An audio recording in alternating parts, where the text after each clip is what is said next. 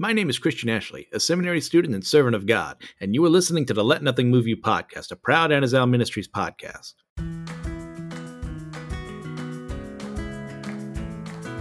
Welcome back to the Let Nothing Move You podcast, and I'm your host, Christian Ashley, and a special Merry Christmas to everyone out there right now. If this is releasing when I think it is, this will be on Christmas Day proper. So I hope you all have had a fun time with family and friends out there, just uh, enjoying one another's company. And that's what we'll be doing. We'll have a special dinner that it's gonna be a special lunch that day, and then later on, my brother and sister in law and niece are coming back into town. So I'm looking forward to that, to having a great time with everyone. So once again, I hope you guys are as well. So we'll be getting into Genesis today through the chapters 12 through 13, starting in verses 1 through 3. Now the Lord said to Abram, Go from your country and your kindred and your father's house to the land that I will show you, and I will make of you a great nation. And I will bless you and make your name great, so that you will be a blessing. I will bless those who bless you, and him who dishonors you I will curse. And in you all the families of the earth shall be blessed. Now we start here with our new protagonist of Genesis and Abram. We'll get to the Abraham parts later on, but for now, just call the man Abram. He, while wealthy for the time, as we will find out later on, is still ultimately a nobody in the grand scheme of the powers that be in his lifetime. He wasn't a Babylonian king. He wasn't, you know, um, a Hittite general or an Egyptian pharaoh or scribe or priest or whatever. No, he was just some guy who was in Ur of Babylonia, of the Chaldeans. And God said, I want you to come to me in this new land that I'm going to take you to and become a new person there, to become my person there.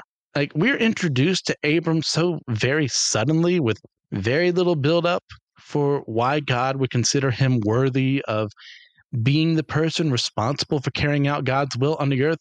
Yet God chose him anyways.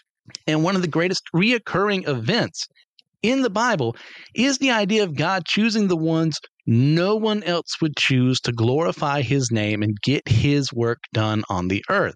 And the very same is true of you and I. Like, very few of us could consider ourselves to be high up in society, have immense wealth, or what have you, yet God selected us to be His, and we said yes when prompted. And that just doesn't mean like, hey, no one who's rich, they, they can't be part of the kingdom of God. It, or no one who you know has immense influence, they can't be in the kingdom of God. That's not the point. So the point is God chooses the people we would all go, he can't, no, he can't do anything for God. Like, why couldn't he choose this king or why couldn't he choose this president or prime minister or you know this pastor? What, why not choose this person? But god says i'm going to choose them instead. And abram is one of those people. And it's at this point in his life like he has moved from where he used to live but god is asking him to do it again to leave his safety net to leave everything he knows behind just so god can bless him elsewhere. Well why can't god do it there? Because that wasn't god's plan that wasn't what God had in mind. This is part of the faith that is developing in Abram, an imperfect faith, just like every single person who follows God, but a faith nonetheless. That when God says, do this, we say, yes, Lord, and go. And in our very human way, screw it up along the way, or even when we perfectly follow it, maybe the next time we get it wrong. That's okay. You look at the people of the past. That's why we read this stuff. You go, oh, they were no one.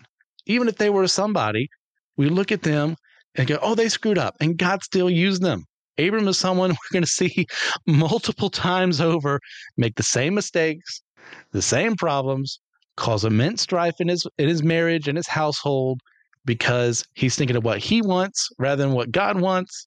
And yet at that same time, that same man who does all those bad things brings glory into the world, has other people recognizing the wonders of God because he himself is faithful because he's a human being capable of both faith and great evil. But ultimately, he is heralded as someone who is faithful to God. So God gives him the task leave where you're at, leave your safety bubble, go somewhere else. And for someone like me who doesn't like change, this would be something God would directly say to me, which he has done in the past. I'm going to be like, no, I don't want to change. I like things here. I like being content here. And that's the exact opposite of where I need to be. It was never in my idea in my in the cards for me in my mind to leave North Carolina behind and go to Kentucky for seminary because I didn't want to leave what I had. I had a good thing going on here. I wasn't perfect by any stretch of the imagination, but that's also my rose colored glasses looking that, hey, you were deficient here. You weren't going out as much as you should have with friends. You were spending too much time in your room. You were living in this these sins here, not letting anyone else know about them. But now you're in a different environment where, yeah, you're still a sinful person covered by that grace from God, uh, Jesus' sacrifice, but you're doing far more than you would have if you'd remained where you were. And Abram is doing far more than he would have done because he said yes, because he leaves. Now, God also does something extraordinary when he promises to bless Abram in the fact that a great nation will be made from him. And as we get further in the chapter, we'll talk more about uh, where, where God wants him to go and so on and so forth. But for here, like we see that God, with the information presented to us now, because there's more to say from God, we see the start of God's plan to not only bless Abram and his descendants, but also the entire earth through the eventual birth of Jesus from Abram's line. And that doesn't happen the way it happened in our timeline without Abram saying yes to God. And furthermore, God promises to bless those who bless Abraham, and he promises to curse those who dishonor him. God's people are his to govern and protect at his leisure. Nowhere in scripture where you see God promising uh, a Jewish believer, a Christian, what uh, uh, a Gentile, whatever, that hey, everything's fine, you're mine now, no more strife, no more troubles, it's smooth sailing from here. That does not exist in Scripture, and it doesn't always seem like He's guarding us. Like there have been plenty of times in my own life where I go, "Where are you? Why aren't you listening to me? Why aren't you here?" But more than likely, it's because I was mired in my own sins, or I wasn't willing to listen, or I heard and said, No, that can't be from him. Nah. Uh, he would definitely tell me to keep doing what you're doing. You're just doing fine, Christian. When he's saying the exact opposite. Like I said, it doesn't always seem like he's guarding us, but in light of eternity, the protection we have is something that no foe on this earth can ever take from us, no matter how they harm us or how we harm ourselves. If you're his, you're golden. But once again, that doesn't promise you everything's going to be okay. It does promise us that we're his, that He loves us, He'll look after us, regardless of what happens. He's there. And I'm here to tell you if you hear ever anyone who claims to be someone speaking for Him, that if you just serve Him, and if you just give this money, or if you just come to church, then nothing bad will ever happen to you again. You'll get everything, all the blessings from God, run in the other direction. They're trying to sell you something, or they're trying to get your money. They don't care about your soul because they know it's false and they're trying to run a con on you because nowhere in scripture does it ever say you're mine well therefore nothing bad's ever going to happen to you because bad things happen to a lot of really good people in this book and we'll move on from there to genesis uh, 12 4 through 9 so abram went as the lord had told him and lot went with him abram was 75 years old when he departed from haran and Abram took Sarai his wife, and Lot his brother's son, and all their possessions that they had gathered, and the people that they had acquired in Haran. And they set out to go to the land of Canaan. When they came to the land of Canaan, Abram passed through the land to the place at Shechem, to the oak of Moreh. At that time, the Canaanites were in the land. Then the Lord appeared to Abram and said, To your offspring I will give this land. So he built there an altar to the Lord who had appeared to him. From there he moved to the hill country on the east of Bethel and pitched his tent, with Bethel on the west and Ai on the east. And there he built an altar to the Lord and called upon the name of the Lord and Abram journeyed on, still going toward the Negev. Now, Lot, uh, last time we did see him mention he is Abram's nephew and one who has a very wild place in the biblical narrative. Now, his father, uh, Haran, had um, died in the previous chapter, and Abram may have become his primary caregiver, or what is probably more likely is that Lot sensed opportunity to grow away from his other family and chose to join uh, Abram to seek this pros- prospective possibility of wealth with his uncle. Regardless, Lot is one of those characters we see, one of those real people we see in the Bible who's like, he was so close sometimes. And I just don't think he got there.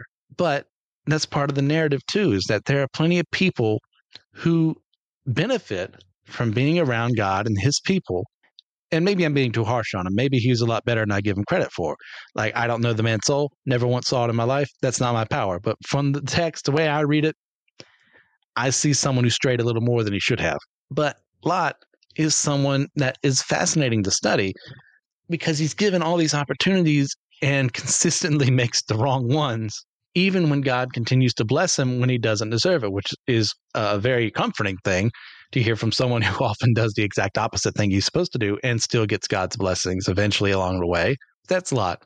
And as we continue on in this chapter, like there's something I do want to bring up, and I want to make it like a primary point, but like it's something that if I glossed over, like I would feel very like I don't know what the word is, like uh, I don't know, a coward maybe if I didn't bring it up.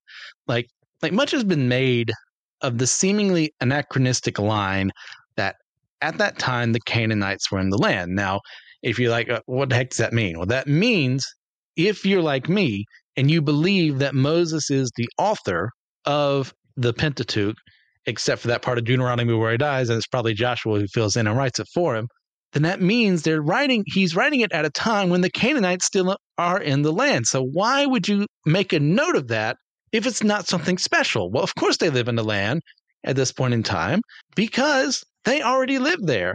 Well, there's a couple things, a couple factors brought up here. Like uh, lots of speculation has occurred as to whether or not this is perhaps an addendum made to the text may, uh, by a later author, or if the entire book was written later and Moses is falsely attributed as its writer. And like, you know, there are several ways around this idea.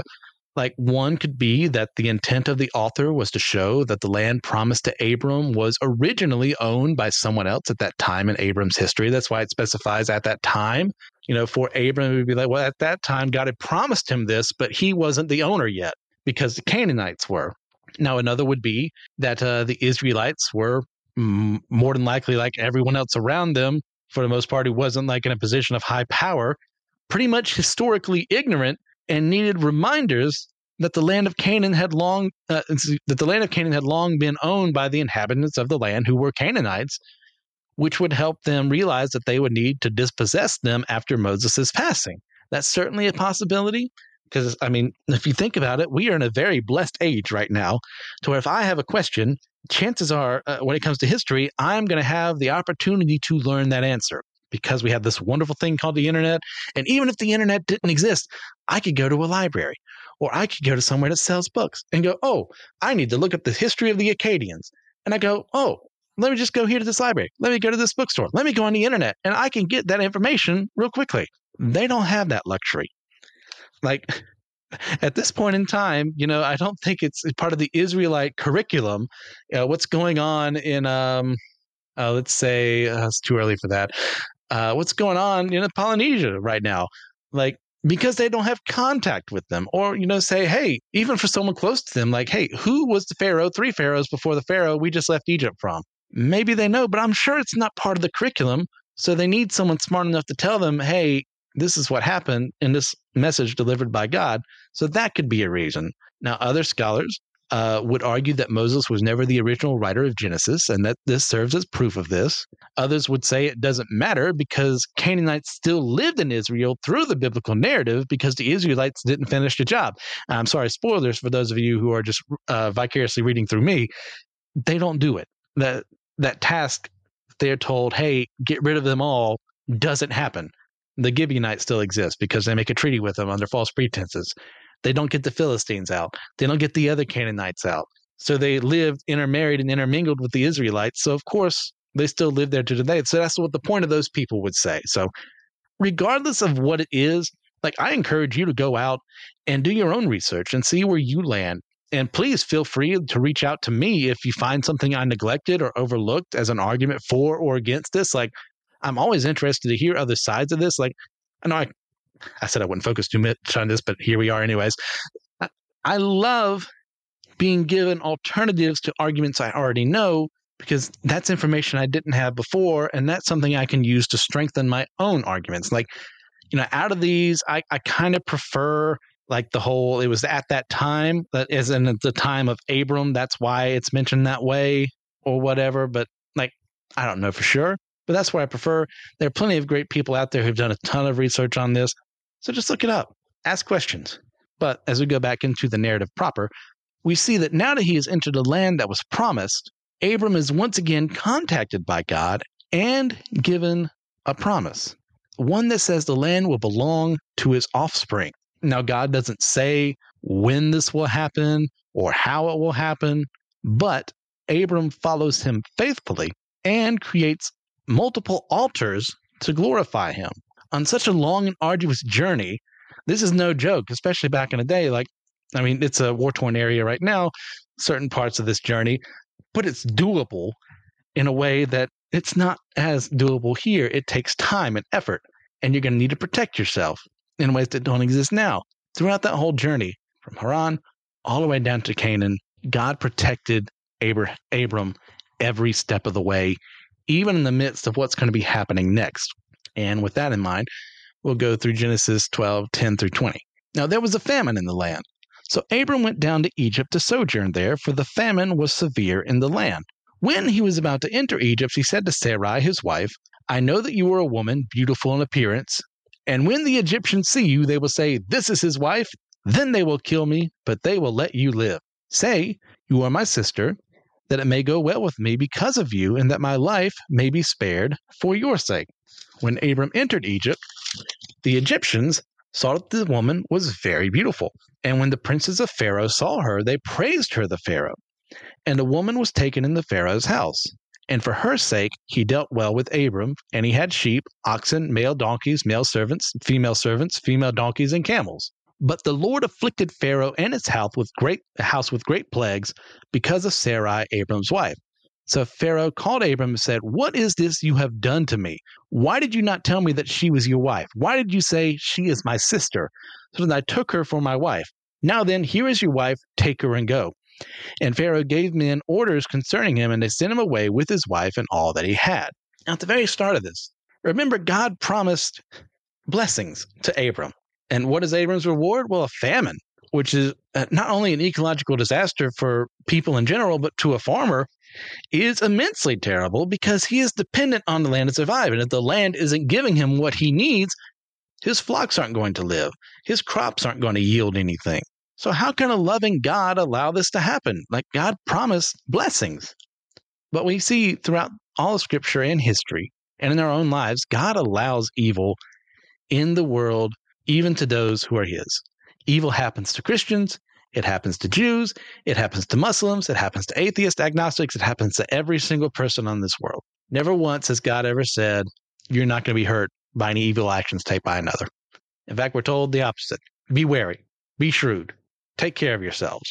But why? Why would he allow that? There are several reasons. Oh, well, because we started the book with this, by the way. Sin has entered the world, and sin naturally corrupts what was meant to be something pure and holy and glorifying to God. Instead, we live in a world created by Him that is fallen. And part of that fallen state is that evil is allowed to be in the world. It's not like God is going, Yes, evil. I'm so happy about that because He could take it away at any time if He wanted, but He doesn't. And some would say that makes God cruel. Some would say that means God hates us. I would uh, disagree highly. It is God's mercy that allows us to live in a state where we don't deserve to live. And I've said it multiple times before. So I'm not going to repeat the same words, hopefully, when I say what's next. God is unfair, and I just did it already. And that is good. Because if he was fair, totally fair, you and I wouldn't be here. The moment we sin, we'd be gone. But because God is unfair, we have a chance. And part of that being unfair is allowing sin in the world to cause harm, to cause terrible things to happen but he also placed us in this world, beings capable of doing good in his name to fight against that evil in a world that doesn't deserve anyone to fight for it. He placed us in it. So Abram has to experience a famine. And what does he do? He leaves. But before that, we also, if we look back at what God said, he never promised Abram that he would protect him from all harm, but that he would bless him. So remember that as these events unfold. Also notice that God isn't consulted by Abram to uh, by Abram on his decision to leave the land God promised to him and his descendants. Abram just kind of does this. Now, maybe he does talk to God. It's not in the text, but we do see a lack of a conversation here. So I'm going to lean towards hmm, he made this decision on his own and didn't consult God. So why would God bless what Abram wasn't supposed to do? God said, go in this land. He didn't say, hey, leave this land and go to Egypt for a bit. I, I know things are tough here, but you'll eventually be able to come back. Like God says nothing on that. Abram makes his own decision here, and it costs him. And even though it costs him, God protects him and blesses him in the midst of something he doesn't deserve to be blessed in. How's that for God? If that sounds unfair, good. We deal with an unfair God. So instead, like, and don't get me wrong, like, this is a logical play by Abram. Hey, this land in Canaan is suffering a famine. What nation is not? Well, it doesn't seem like Egypt is suffering from the famine. So logically, oh, well, I can just move into Egypt, uh, stay here for a bit, wait it out, and eventually I'll go back. Like, eh, from a logical point of view, there's nothing wrong with that, except for the fact that Abram knows better, that he knows he should be consulting God about his decisions. He should be asking him. And the same is true of us. Why do we make decisions without consulting him? Why? Well, because we think we know best. Abram thought he knew best. Now, perhaps if Abram had remained in Canaan, things would have improved eventually. But I mean, we won't know the outcome of that what if scenario because he decided to do things his way and he suffered for it. Now, here we also see Abram in his storytelling here tell a half lie. Sarai, as we'll find out, is his half sister, but that doesn't excuse the heart behind the lie. Say, like, oh, just tell them you're my sister. That is true from a certain point of view, but unlike Jedi truths, there are absolute truths, and it is absolutely true that Sarai is his wife. His intent was deception for his own benefit in order to save his own hide. And it was a deception that spiraled into something that would have created more sin in the world. He is immensely, uh, uh, lucky is the wrong word here. Like he is, should be tremendously grateful to God that nothing happened sexually between Sarai and Pharaoh. God could have allowed that to happen, but instead, he chose to protect them because uh, logically in this scenario, that's what would happen. Because from Pharaoh's point of view, he's not doing anything wrong because she's an unmarried woman. And as Pharaoh, I am the God king of this country. So I can add any woman I want to my inner harem here. And that's what he would do because that's what pharaohs could do. That doesn't make it right, but that's what they did. So Abram's strategy is flawed here. And not only all that, like, notice how he talks to his wife. And men, please never do this. He makes it Sarai's problem for being so beautiful that it's a curse, something that she can't control, just so he can feel justified in his sinful reasonings to save himself, ignoring the trouble this would place her in as a woman who seems to not be married just based on this lie they're telling. Can we see where he went wrong multiple times over when it came to his marriage, when it came to loving his wife as himself? He chose himself over her. It's a wonder Sarai came back to him. I wouldn't blame her. But throughout it all, even in Abram's sin, God protects. God is sovereign.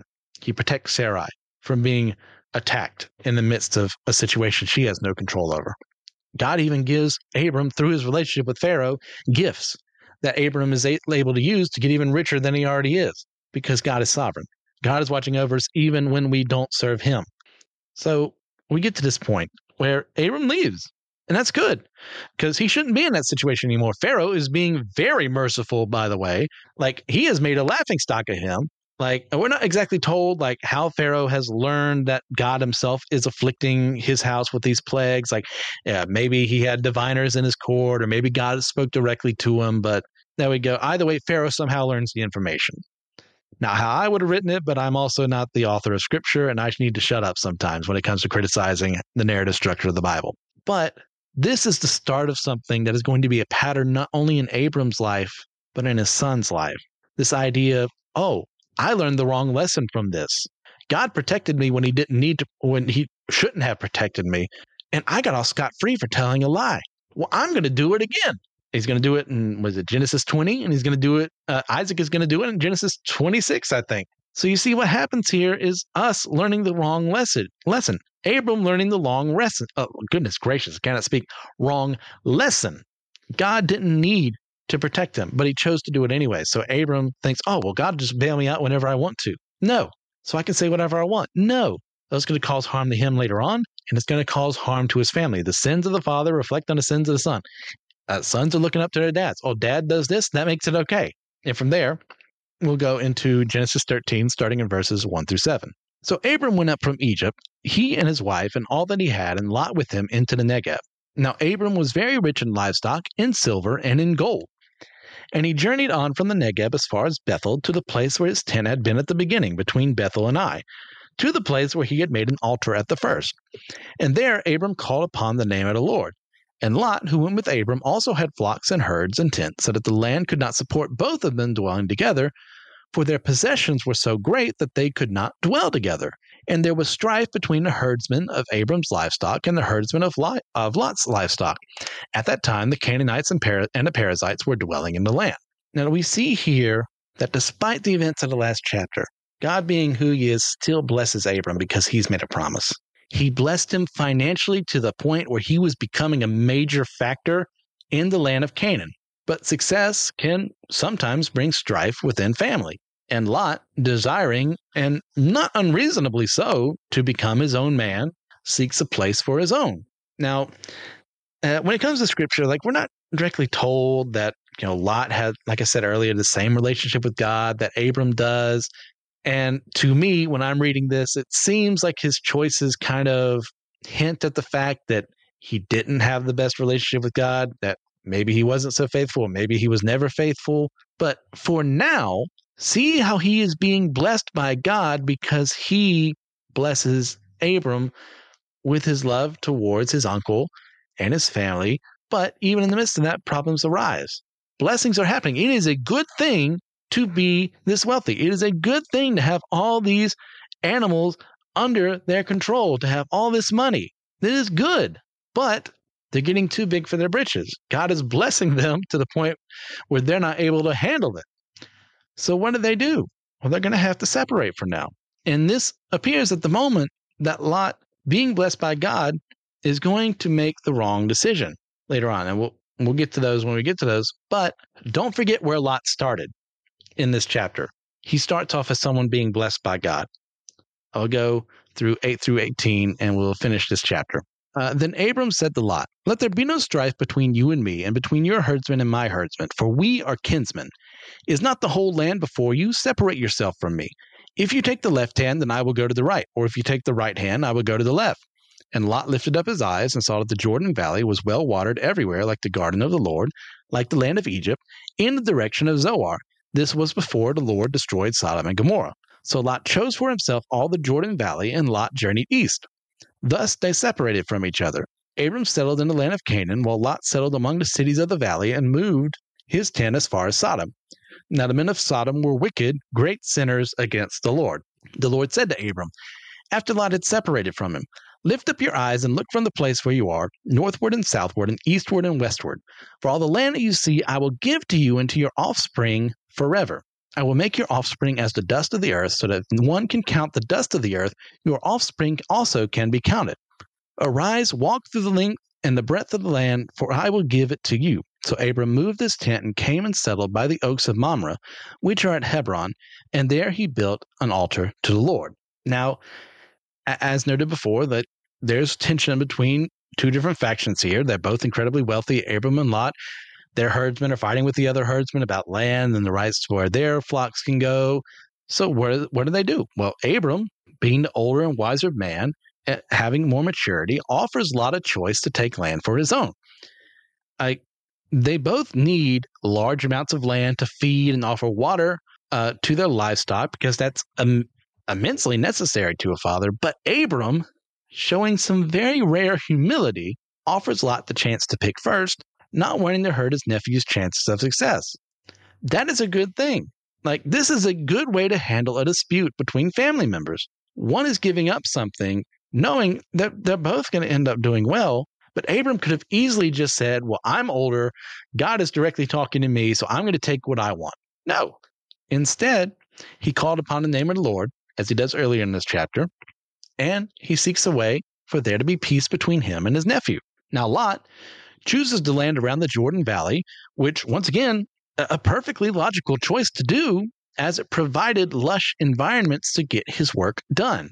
However, as is hinted in this chapter, and as we will see in later chapters, it was also a land filled with evil and evil men, one, a group of whom would directly influence him. Lot was thinking short term, and for this he ends up punishing himself without realizing it. And we can do the exact same thing as we see and sense opportunity and don't think through those decisions, leading us into temporary success only to end up in future anguish. You know, when these choices are presented to us, we must be vigilant and shrewd. We need to learn from Lot and Abram's example. There is nothing inherently wrong with the land, it is the people that are going to corrupt Lot and his family. And he should know better. But he doesn't. He's more youthful. He makes a more impetuous decision. But once again, also a logical decision from a worldly point of view. But we can't let ourselves be clouded by that. And that causes us harm to do the same. We need to think things through. I'm not saying we need to live in timidity. We need to be waiting for our magic eight ball to show up and, okay, finally an answer from God. We don't need an Urim and a Thummim. Like, we can talk directly to God Himself. Say, look, here's what I'm considering. What should I do? And He can answer you through the people around you. He can answer you directly. Something could just open up in front of you. I don't know what it's going to be because I'm not in charge of things, and you're better off that way. But I do know that when I make choices on my own without thinking things through, the vast majority of the time, I end up screwing myself over and screwing over the people around me. So I've had to learn very slowly, because God is patient with me, that I need to consult Him on such matters and ask, What do you want? This is what I see, but I don't see eternity. I don't see what's going to happen tomorrow. I only see what I see in front of me. What do you see? Now, Abram, meanwhile, ends up in a land that, while still useful, isn't as lush as where Lot goes. But what Abram does have is God's continued blessings, as he once more affirms his promises to Abram and adds on to them for his faith. God promises to make Abram's descendants countless and for the land to be his. Both eventually come to pass on God's time. God doesn't make promises he intends to go back on. He will always be faithful. And Abram, knowing this, continues to create further altars to God to honor him. And that's one of the things we see throughout Abram's life. When he moves somewhere and there's not previously an altar, chances are he's going to build an altar there so that he can worship God. Now, we don't have to do the same here. We have churches, we have online churches and stuff like that. We have small groups. There are plenty of other places we can go, but like learn from that example of wherever he went, his mind most of the time was focused on God and what he desired and for ways where he could seek to glorify God. And with all that in mind, once again, a very Merry Christmas to everyone. Uh, I will see you guys next week. But before all that, uh, please, if you get a chance to leave a five star review on your podcasting platform of choice.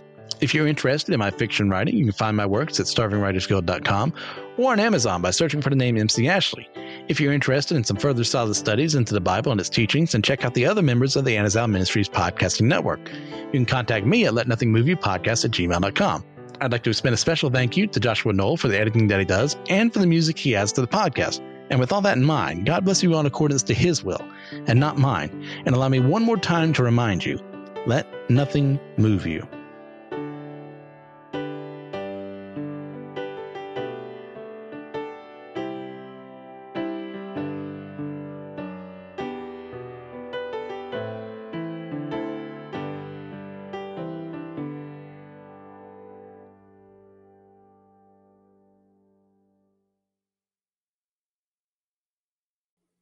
Hey guys, are you interested in podcasting but don't know where to go? Well, check out Zencastr.com and go ahead and make an account there and use special promo code Let Nothing Move You, all caps.